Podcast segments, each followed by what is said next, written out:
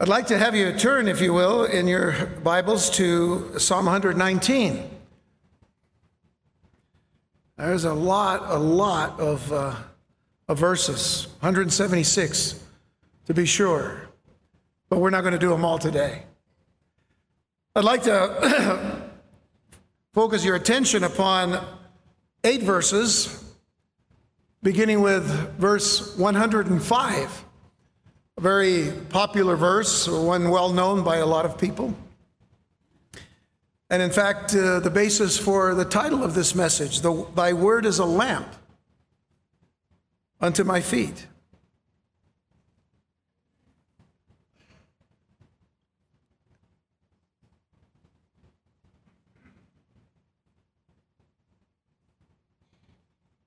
Thy word is a lamp unto my feet and a light unto my path.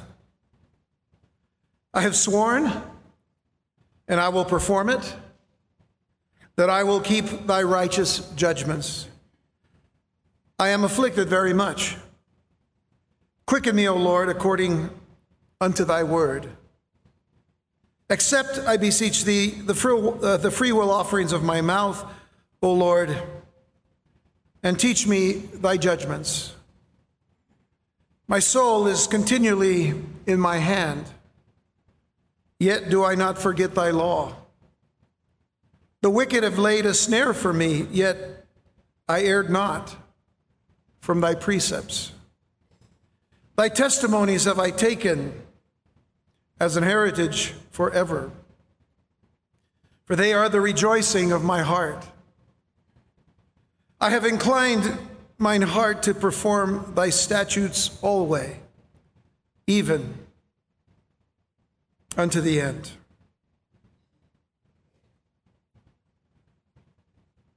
There's no question that if you have ever done a study on the book of Psalms, that these words are, in fact, written, all 150 Psalms themselves are written to be sung. They were sung at various occasions, sung in worship type services, some uh, sung during the festivals in many cases, and many of them sung by the psalmists themselves in the midst of their times of trial and struggle. And shared with the children of Israel because they understood a little bit about trials and struggle. But as I considered this particular passage, verses 105 down through uh, 112, I used to wonder why it was that the psalmist mentioned both a lamp and a light in this most popular verse, verse 105. The first thought would have to be, of course, the poetic nature of the whole book itself. As I've already mentioned, there were passages uh, that were songs that were to be sung, and not only to be read. But there's an even more practical reason for the use of these words. And very simply, a light on a path shows us the direction in which we are heading. A lamp shows us the next step. Now, let me repeat that. A light on the path shows us the direction in which we are heading. A lamp shows us the next step.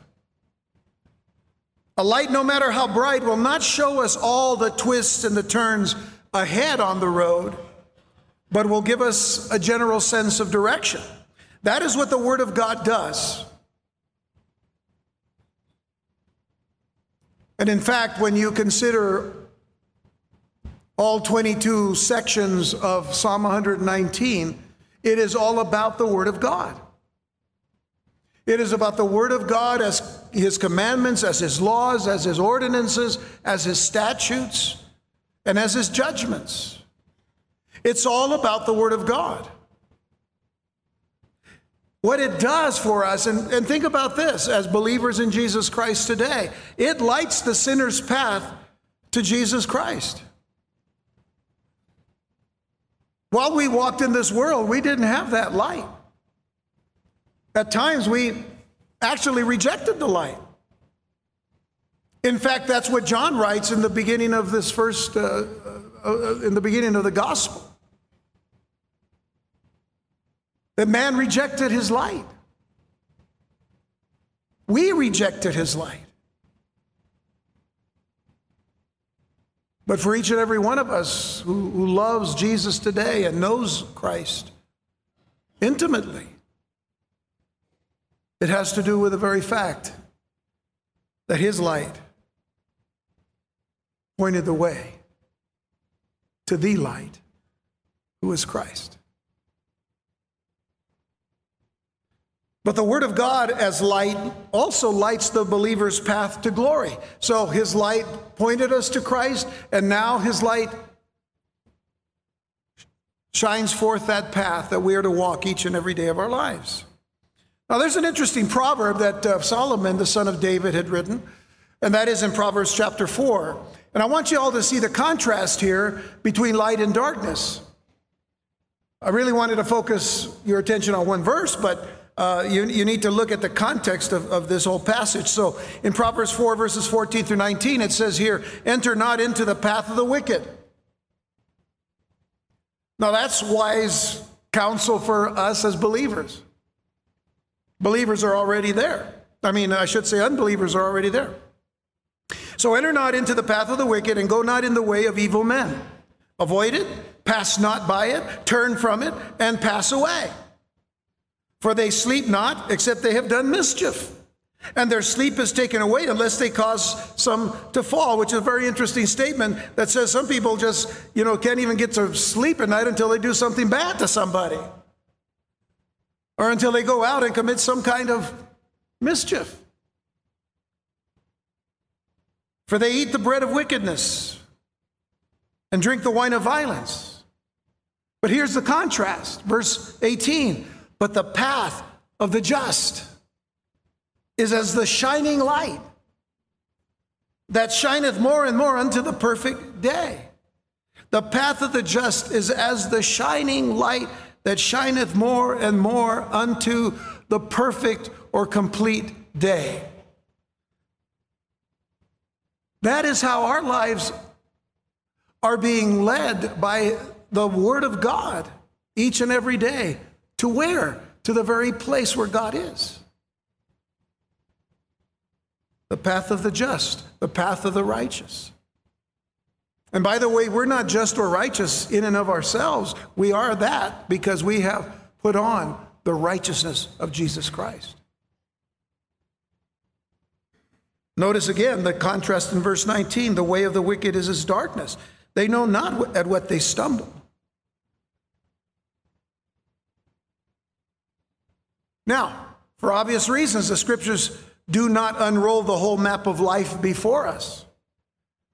I'm sure there are some of us that have asked the question, you know, Lord, can you show me what's going to happen tomorrow?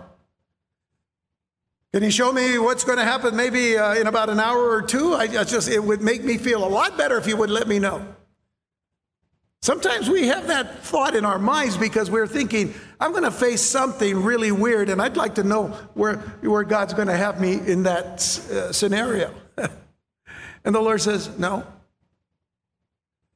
See, because if He does that, where's faith then?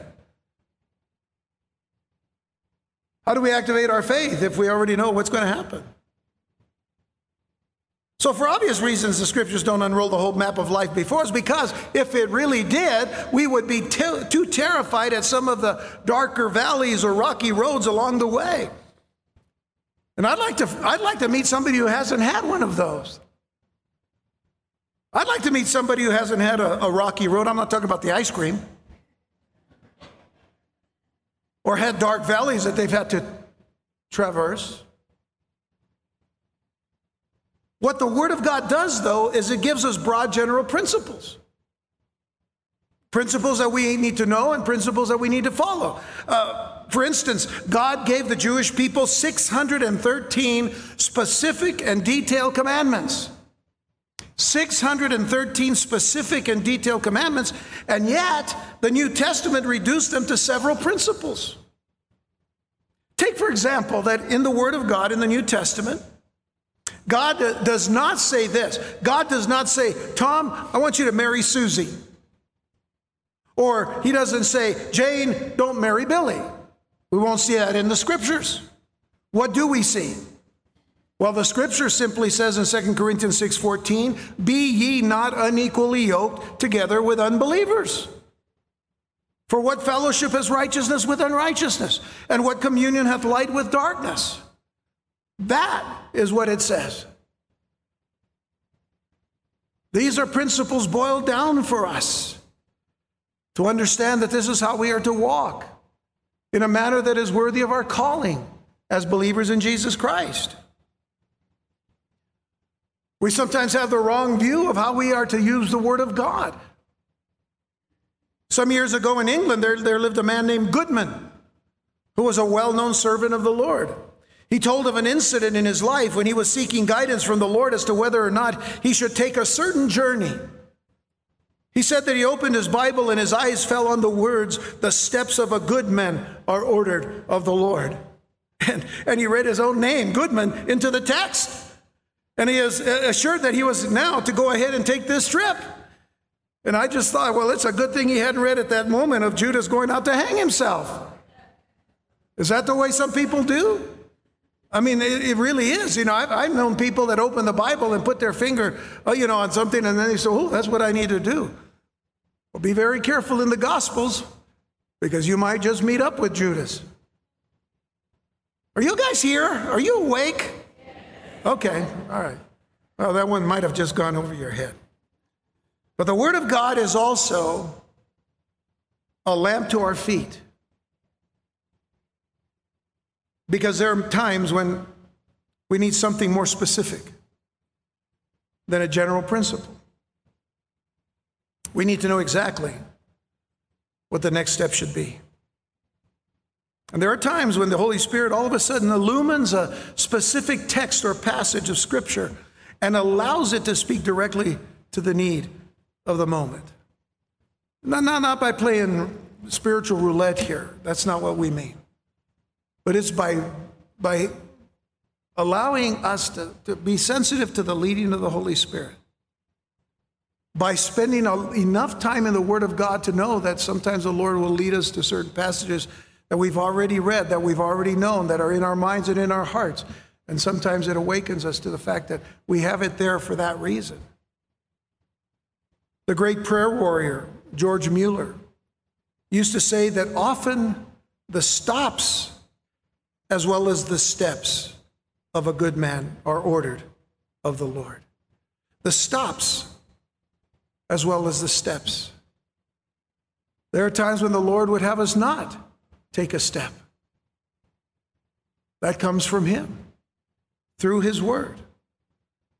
It is a matter of essential significance that once the Lord has indicated the way we are to take, we obey His leading.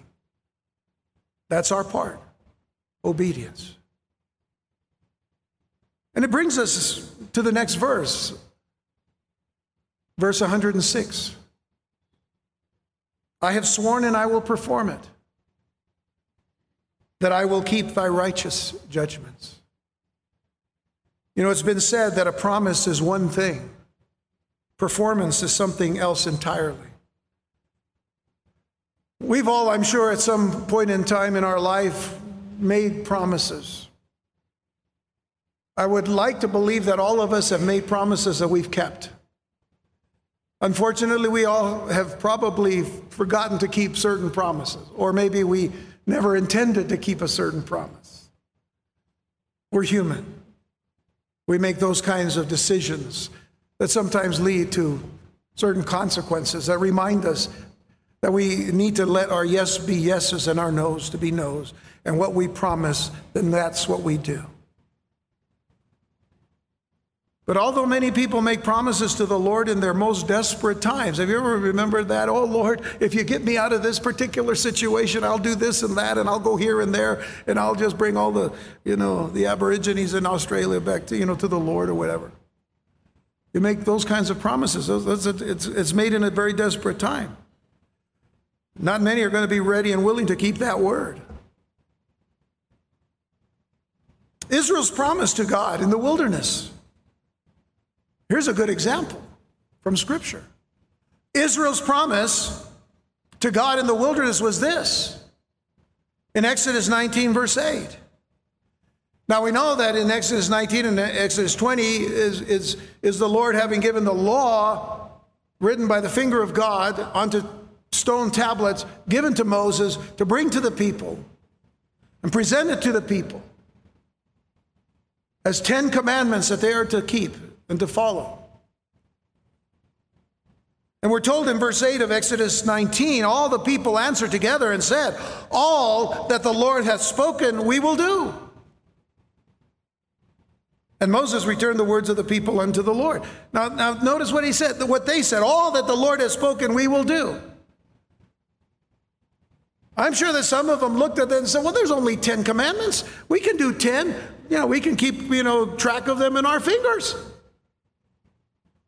But before the month was out, if you uh, know the, the story here in the, in the, the account in, in, in Exodus, you know one thing that before that month was out, the nation was dancing around a golden calf.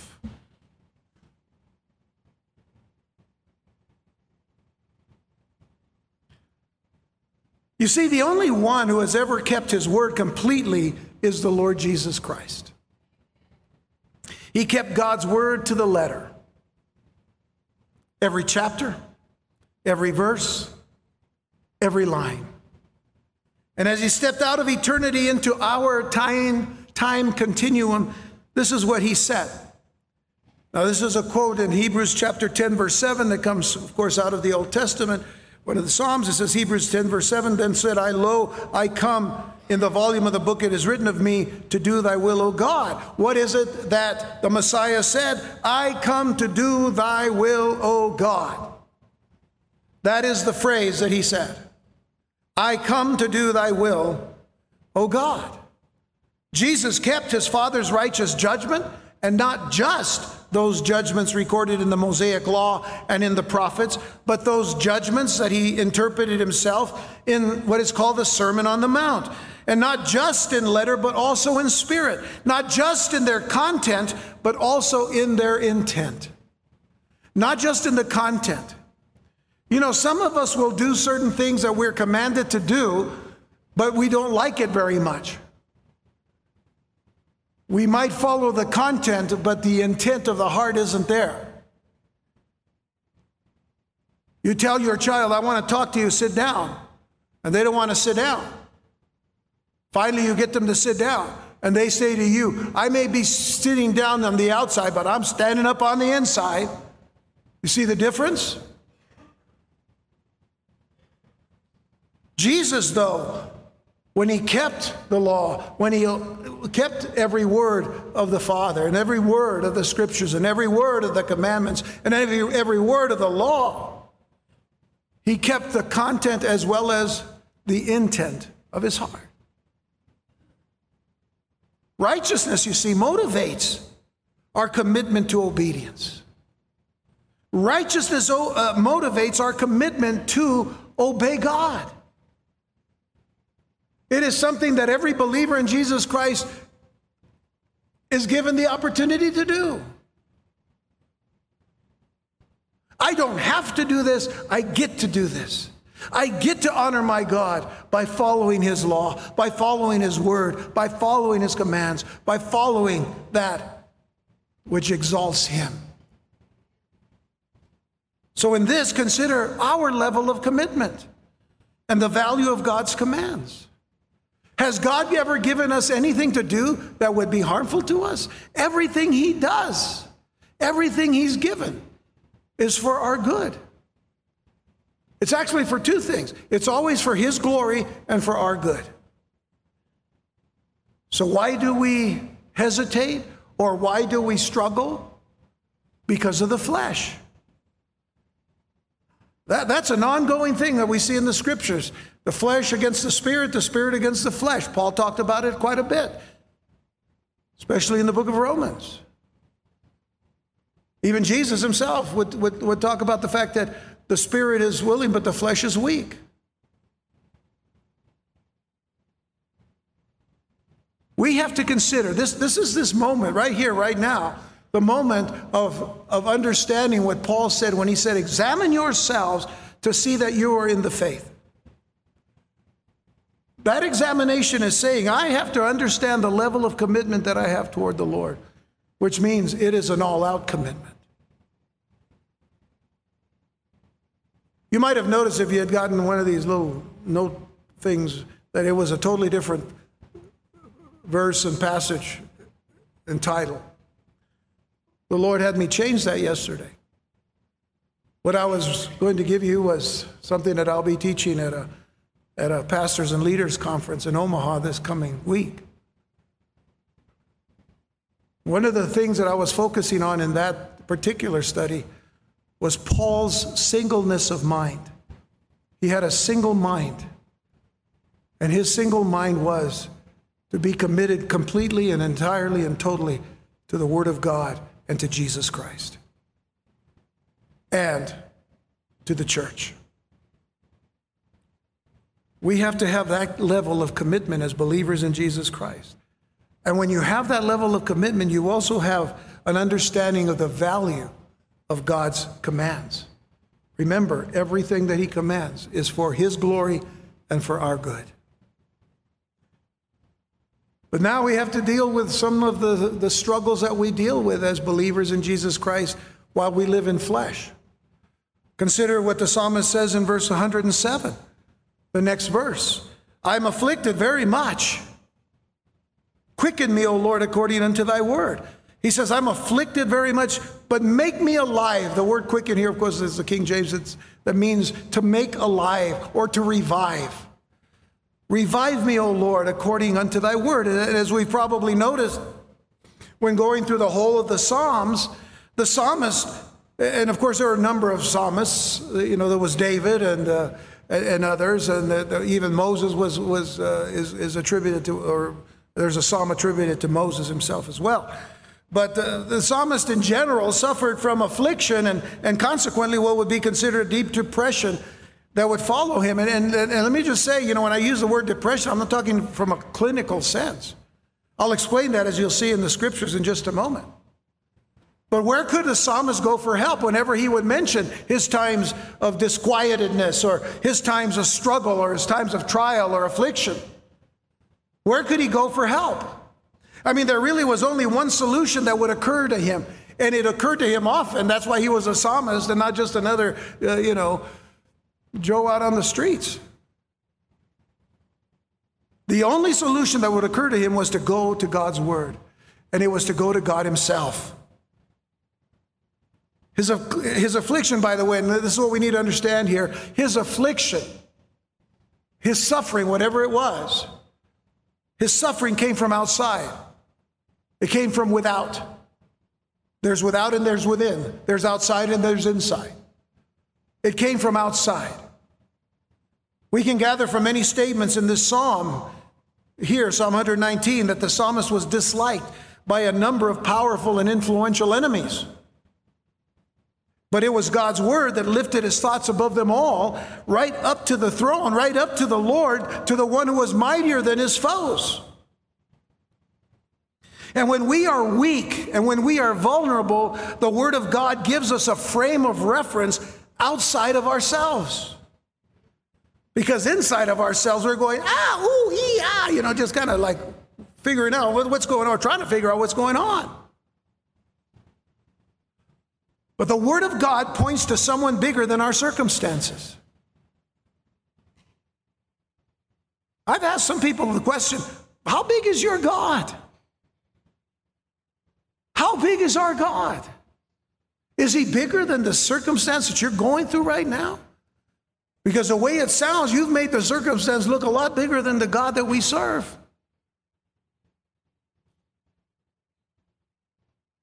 You know, it would do us well if we would remember that the God who created millions of galaxies is not to be frustrated or stymied by a mere man, or frustrated or stymied by a f-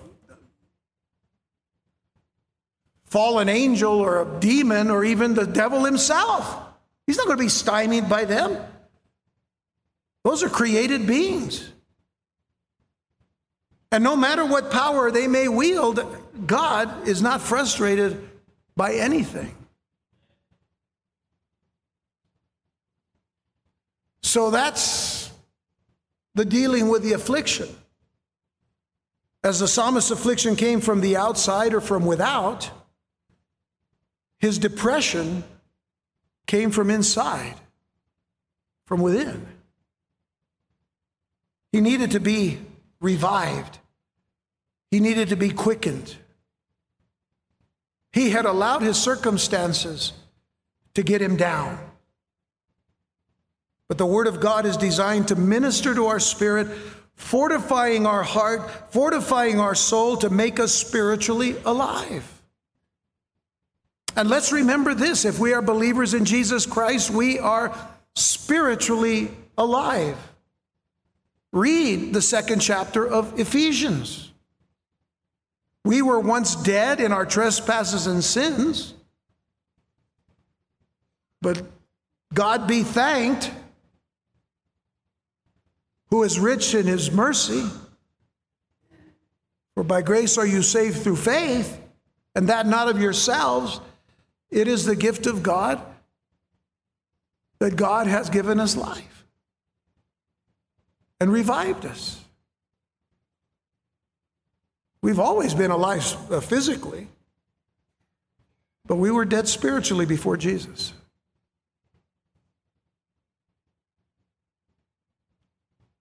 So the Word of God is designed to minister to us, to our spirit, to our hearts, to our souls, to make us spiritually alive and keep us spiritually alive. I mean, it deals with anxiety, Anxieties are mentioned in the scriptures. Jesus mentioned them, the apostles mentioned them. The apostles dealt, I mean, had to deal with them. Jesus was the one that dealt with them. Guilt, we see guilt in the scriptures. We struggle with guilt all the time. And then there is this issue of depression. The Word of God deals with that sense. It deals with inhibitions and fears and what some people may call negative feelings that torture us within. Negative feelings. I've always struggled with the, the positive negative thing, you know. Uh, we have in certain pockets of the church, you know, these teachings of positive confession and negative confession. We've probably all heard about that. Well, I don't know where positive and negative is, except, you know, in science uh, when it comes to electricity or magnets, you know, they have a positive charge, a negative charge, or whatever. As I look at the Word of God, I don't look at positive, negative, I look at godly and ungodly. And I'll give you a, a let me give you an example of that. Because it's easy to go around and saying, you know, brother, you're being bothered because you have negative confessions. You're, you're confessing something negatively. Or, you know, you need to you know, positively confess. Look, we don't need the positive or the negative. We are to confess Jesus Christ as our Lord and Savior. It's just downright what we're supposed to do. But I want to give you an example of this because it can be connected to a statement that was made by Paul. And I've added some verses to give you some context. Say Paul is in Romans chapter 14 is, is talking to, uh, you know, to, to the church there that uh, in Rome that uh, there were certain people that, that, that, didn't have a problem with eating certain kinds of, of, of foods, but those particular foods were, were uh, stumbling others or offending others, you know, or a certain drink that they were drinking. They were, they were being, certain people were being offended. In fact, you know, Paul would call them weak, the weaker in the faith. But this is what he says to them. He says, It is good neither to eat flesh, nor to drink wine, nor anything whereby thy brother stumbleth or is offended. Don't do things that would offend someone else or is made weak. Now he asks the question Has thou faith? Do you have faith? Well, have it to thyself before God. Happy is he that condemneth not himself in that thing which he alloweth. And he that doubteth is damned if he eat, because he eateth not of faith. And here's what he says For whatsoever is not of faith is sin.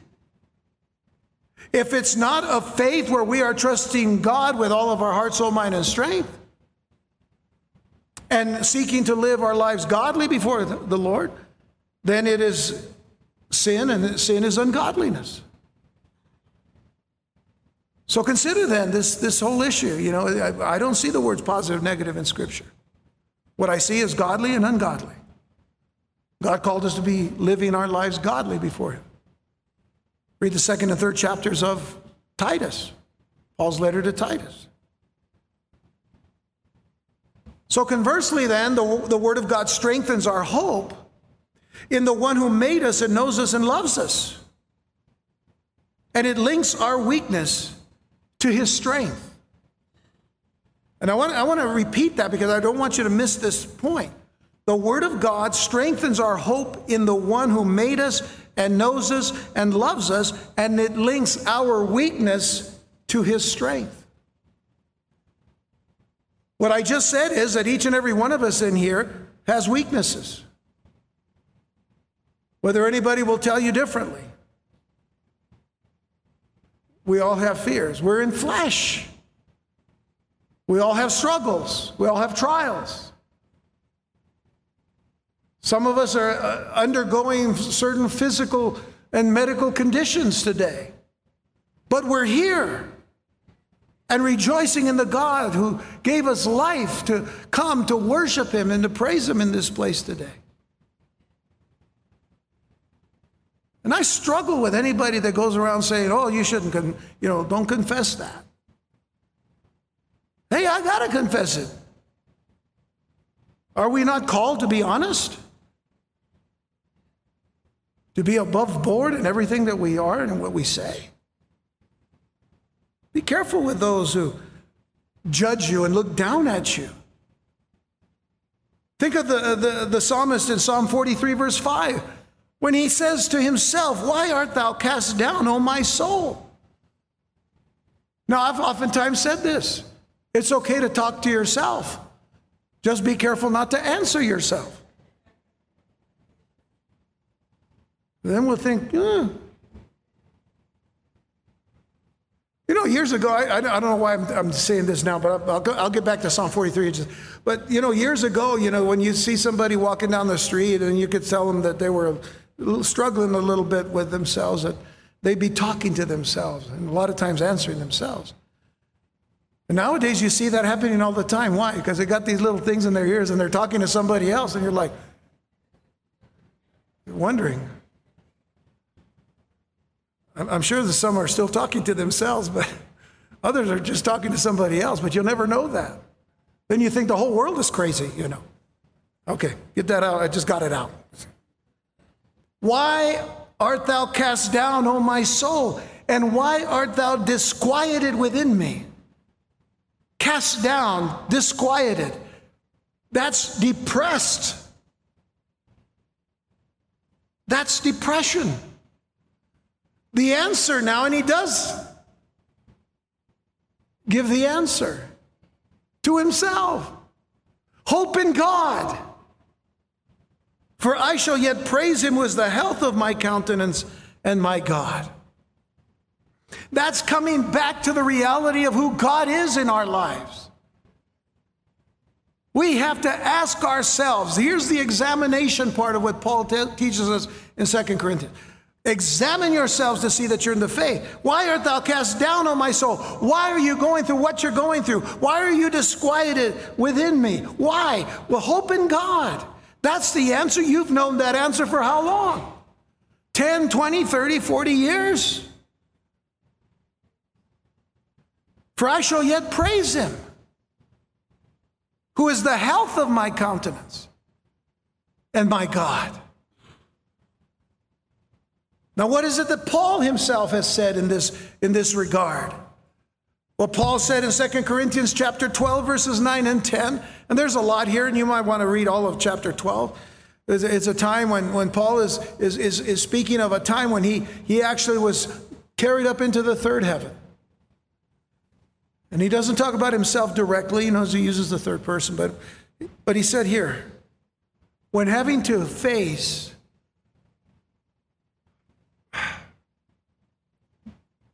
the thorn in the flesh from Satan, he asked God three times, really to remove it, to take it away. But notice what he said. And he said unto me, here was God's answer to Paul. And he said unto me, My grace is sufficient for thee. For my strength is made perfect in weakness. Most gladly, therefore, Paul says now, most gladly, therefore, will I rather glory in my infirmities, that the power of Christ may rest upon me. You know what Paul just said? I'll glory in my infirmities. I'm not going to hide behind, you know, words positive and negative. I am just going to glory in my infirmities that the power of Christ may rest upon me. Because I'm weak. And then he goes on to say, Therefore, I take pleasure in infirmities and please don't understand Paul as, as being one who is saying, Oh, I'm, i just love, man, just infirm me, just reproach me, just hurt me, hit me, do whatever. That's not what he's saying. Understand the context of what Paul is saying. He says, I, Therefore, I take pleasure in infirmities. I'm going to go through those things. I'm going to go through reproaches. How many times did Paul tell us that he went through one thing after another for the gospel of Jesus Christ? infirmities, reproaches, and necessities and persecutions, in distresses for Christ's sake, I'll take pleasure in them. Why? For when I am weak, then I am strong. When I am weak, then I'm strong. Why? Because His strength is made perfect in my weakness. I can stand, not because of me, but because of Him.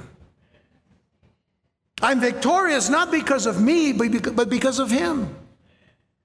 I overcome not because of me, but because of Him. This is because of the Word of God.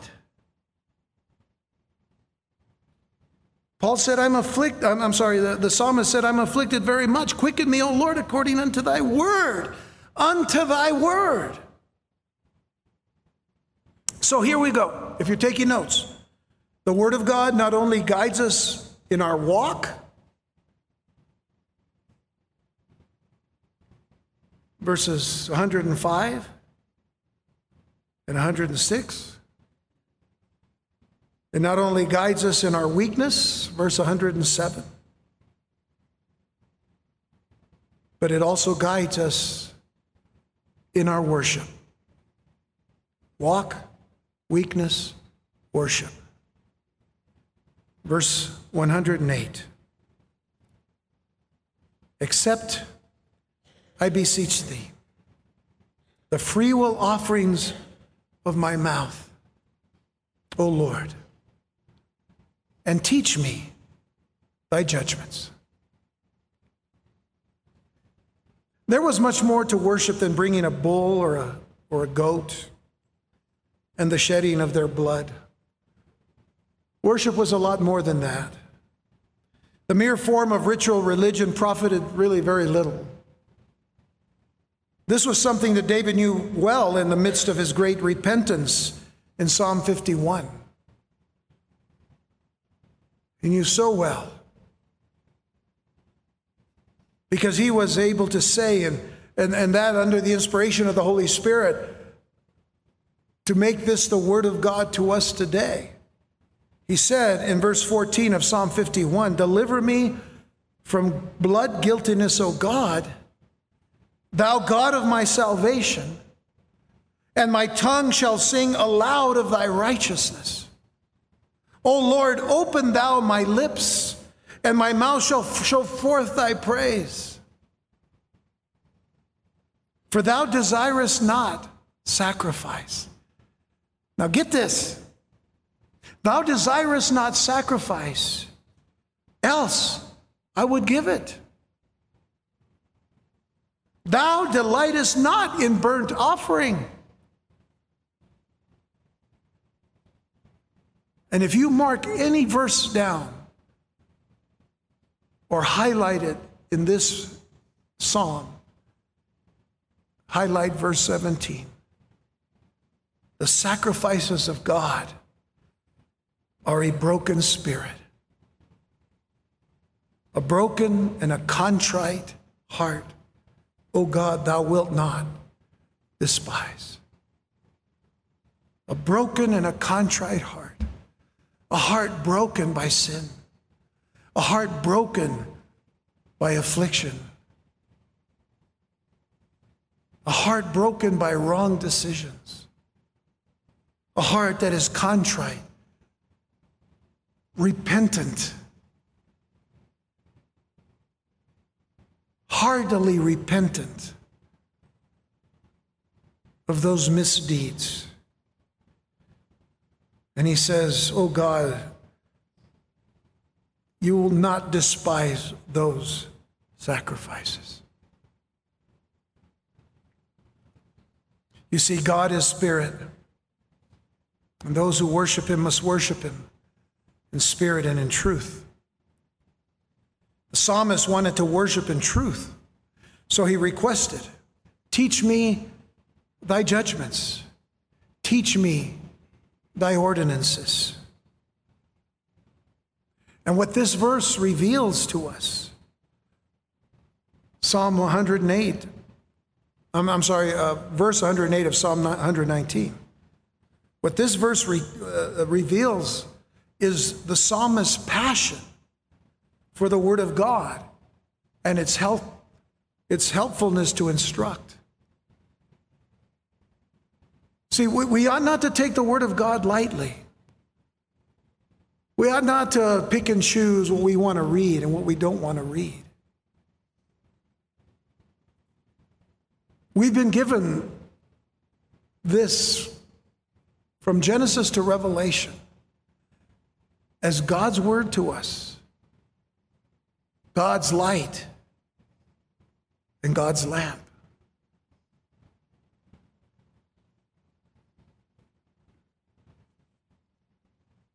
I'm, I'm saddened when I have to tell you, and I tell you this a lot, but there are churches today that have completely put the Word of God aside.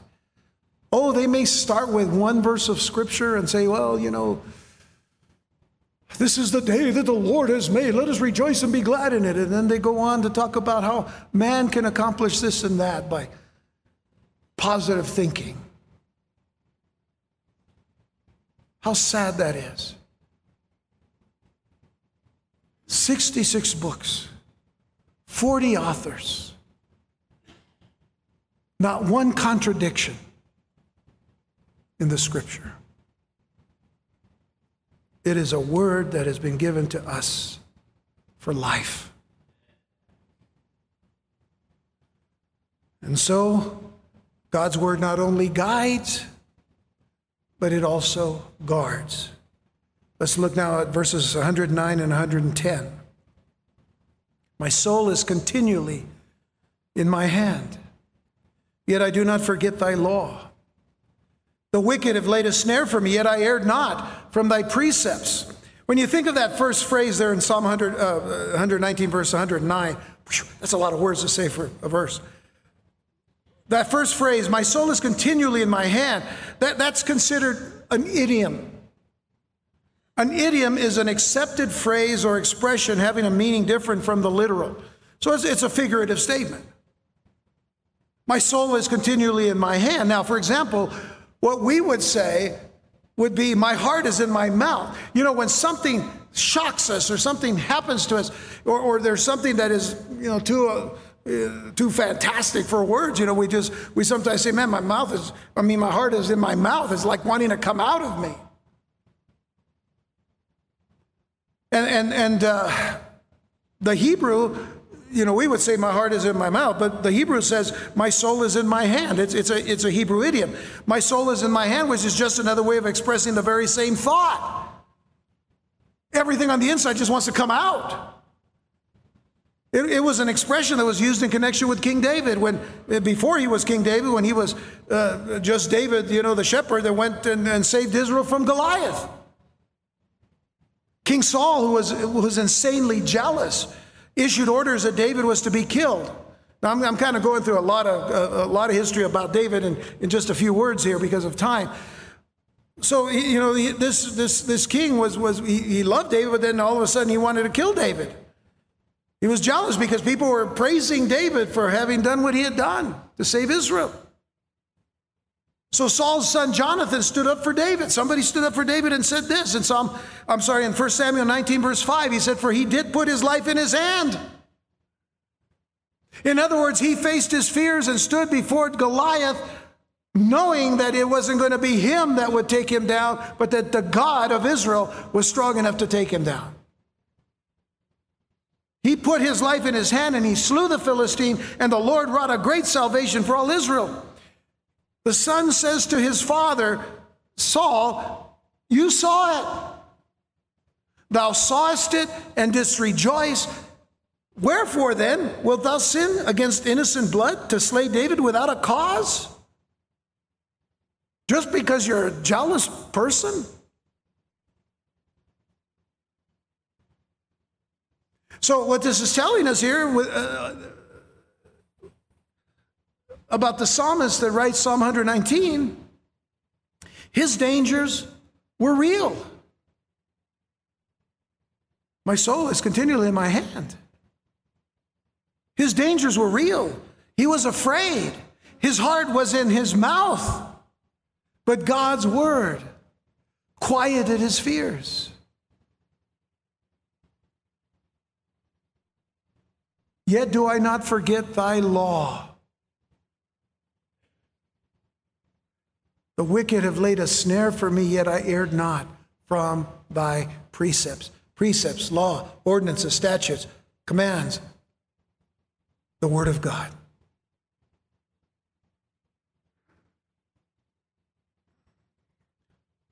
Go back to verse 50 of Psalm 119, if you will, just for a moment. Verse 50. It says, This is my comfort in my affliction, for thy word has quickened me. This is my comfort in my affliction. This is what comforts me. Your word that has made me alive. Your word that has revived me. Your word that has quickened me. That's my comfort. And all of us need that comfort because all of us face certain uncertain things. We face certain uncertain things. And some of those uncertain things are very certain. The day after a message like this, I'm just warning you.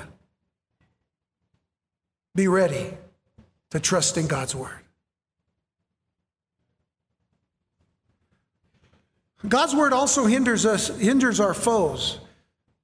God's word will stand between us and those who attack us. Look at verse 110. The wicked have laid a snare for me, and yet I erred not from thy precepts.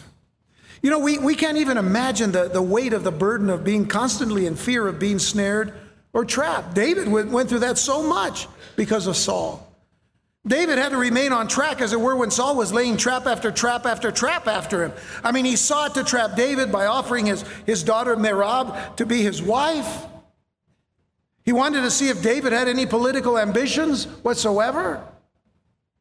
You know what David's answer was for Samuel 18, verse 18? David said unto Saul, Who am I?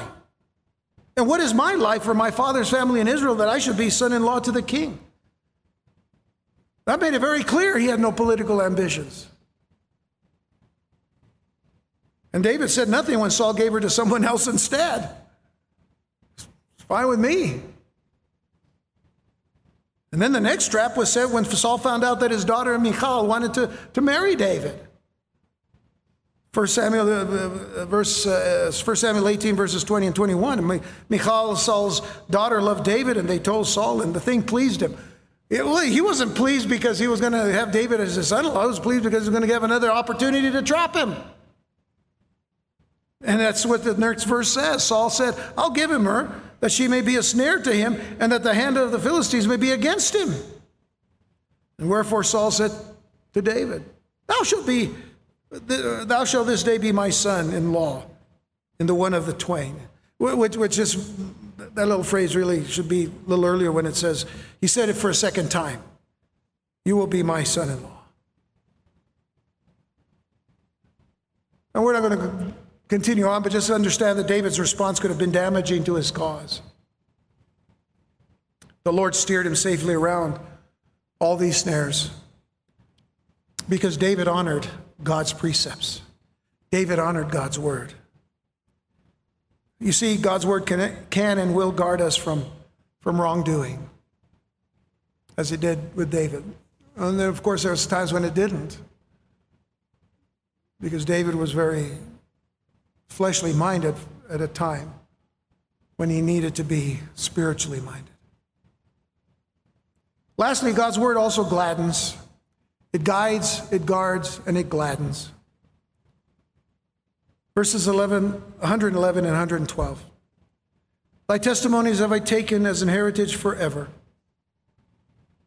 for they are the rejoicing of my heart. I have inclined my heart to perform thy statutes always, even unto the end. Now, a heritage is something that we inherit. And there is nothing more precious or priceless as the Word of God, the Holy Scriptures. But it will not yield its wealth without work. It will not yield its wealth without work. I mean, there's a, there's a story of a man who owned a vineyard. His sons believed their father to be quite wealthy.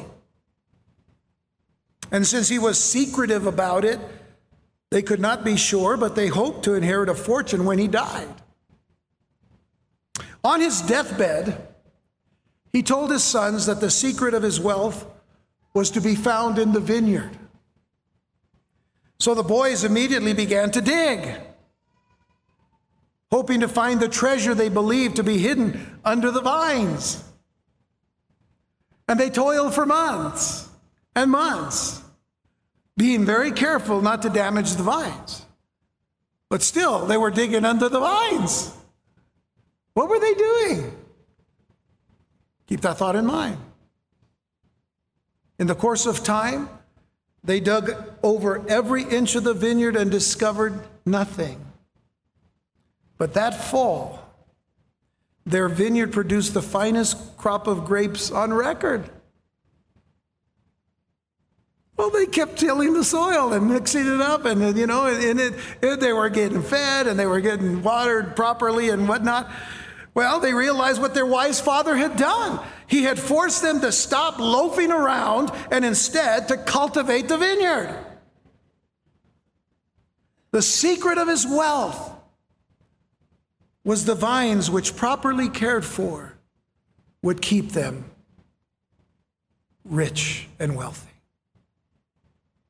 And we put time into our study of the Word of God. And I hope and pray that that's why you came today. Not just to worship the Lord, which is what we need to do anyway. And we love to do that. Not just to fellowship with one another and enjoy the, uh, the wonders of, of, of, you know, the family of God that, we, that He's given to us. I hope that we've come to study the Word of God. Cultivate the soil of our hearts. But when we put time into our study the Word of God, it will never fail to yield its riches to our souls. Lastly, verse 112 I have inclined my heart to perform thy statutes always, even unto the end. Righteousness is to be our eternal pursuit. A tired horse will move faster and pull harder when it is heading for home, when the end is in sight. Some people find keeping God's word to be uphill, tiring work. Not the psalmist. He was heading home. That's the kind of perspective we need to have when it comes to the Word of God. I've inclined my heart to perform thy statutes always, always, even to the end. And folks, let me tell you this we're getting close to home. We're getting close to home. I think of, again, sadly, the many who today do not want to even examine what the Word of God has to say about prophecy and about the things of the coming of the Lord, about Jesus coming, about his, his uh, promise to gather us together and to snatch us away, as Paul said in 1 Thessalonians chapter 4. This is, this is the hope of the church. This is what comforts us. This is what we should, we should be looking for.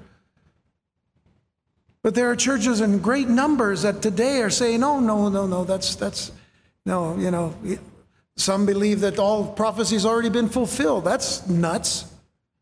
It is. Prophecy is being fulfilled today. We see it in the news. And we compare it with the Word of God and we say, wow, Jesus was right, wasn't he? Matthew 24, Luke 21, Mark 13, the book of Revelation, 1st and 2nd Thessalonians. These things are being fulfilled right now. Why? Because Jesus is coming for his people. Comfort one another with these words. I'm comforted in knowing that the Lord can break through the clouds at any moment. I'm thankful for the clouds that we've had the last couple of days. Makes me look up. And what was it that Jesus said? Lift, keep looking up and lift up your heads. Your redemption draws nigh. He's coming. So, keeping God's word gives us momentum so that when steep places come, they will be more than half conquered. I mean, let's never lose sight of the end of the journey. I want you to consider, if you will, some of Paul's last thoughts and, and words to his son in the faith, Timothy. 2 Timothy chapter 4, verses 6 through 8. I'm going to do this a little quickly, but please understand. Paul is at his last. This is the last letter he writes. These are the last words that he that is put in print uh, to send to his son in the faith, Timothy.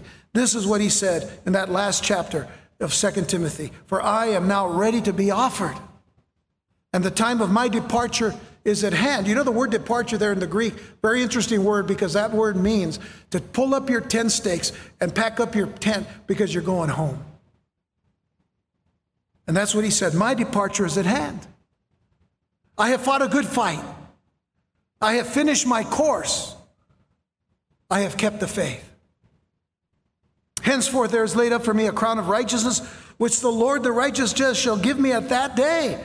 And not to me only, but unto all them also that love his appearing. Well, folks, I tell you this I love his appearing. Well, has he appeared yet? Nobody's going to. And when he does, I want to love it even more. Because it tells me that he has kept his promise. Let not your heart be troubled. You believe in God, believe also in me. In my Father's house are many mansions. If it were not so, I would have told you. I go to prepare a place for you. And if I go to prepare a place for you, I will come again and receive you unto myself, that where I am, there you may be also. We should love his appearing. I don't know what everybody else is loving today when they don't want to study prophecy or read the Word of God. I, wa- I want to see him come. Let me close with this passage from Hebrews 12. I know y'all are familiar with it. Paul says in verse 1 Wherefore, seeing we are also, or we also are compassed about with so great a cloud of witnesses. That is not the witnesses that are like looking at our lives right now. No, that's not what they're doing. This cloud of witnesses are every believer that has gone before us, that have given testimony of the grace and mercy of our Lord and Savior Jesus Christ. He says, Seeing that we are encompassed about with so great a cloud of witnesses, let us lay aside every weight and the sin which does so easily beset us, and let us run with patience the race that is set before us, looking unto Jesus, the author and the finisher of our faith, who for the joy that was set before him endured the cross, despising the shame, and is set down at the right hand of God. Think about that, looking unto Jesus the author and the finisher of our faith. What does that mean? That means that Jesus is the first and the last. He's the beginning and the end. He's the starting line and the finish line of our faith. That's what we pursue, that's what we push toward. To look unto Jesus, who for the joy that was set before him endured the cross. He wasn't looking at the pain and the suffering of the cross, he was looking at the victory beyond that the resurrection from the dead, and the promise of eternal life and resurrection for all who believe. He endured the cross for us. He despised the shame of it, being hung on the cross naked before all the world. And he is set down now at the right hand of the throne of God, waiting that moment when the Father says, Go and bring your bride home. For, cons- for consider him that endured such contradiction of sinners against himself, lest you be weary and faint in your minds. Don't be weary. Don't faint in your minds. Believe in the promises of Christ and know that at any moment he can come. Our responsibility is to be ready. And we get ready by getting in to the Word of God. Stay there. Love His Word. Live His Word. And give His Word. The light and the lamp. And Jesus is that light.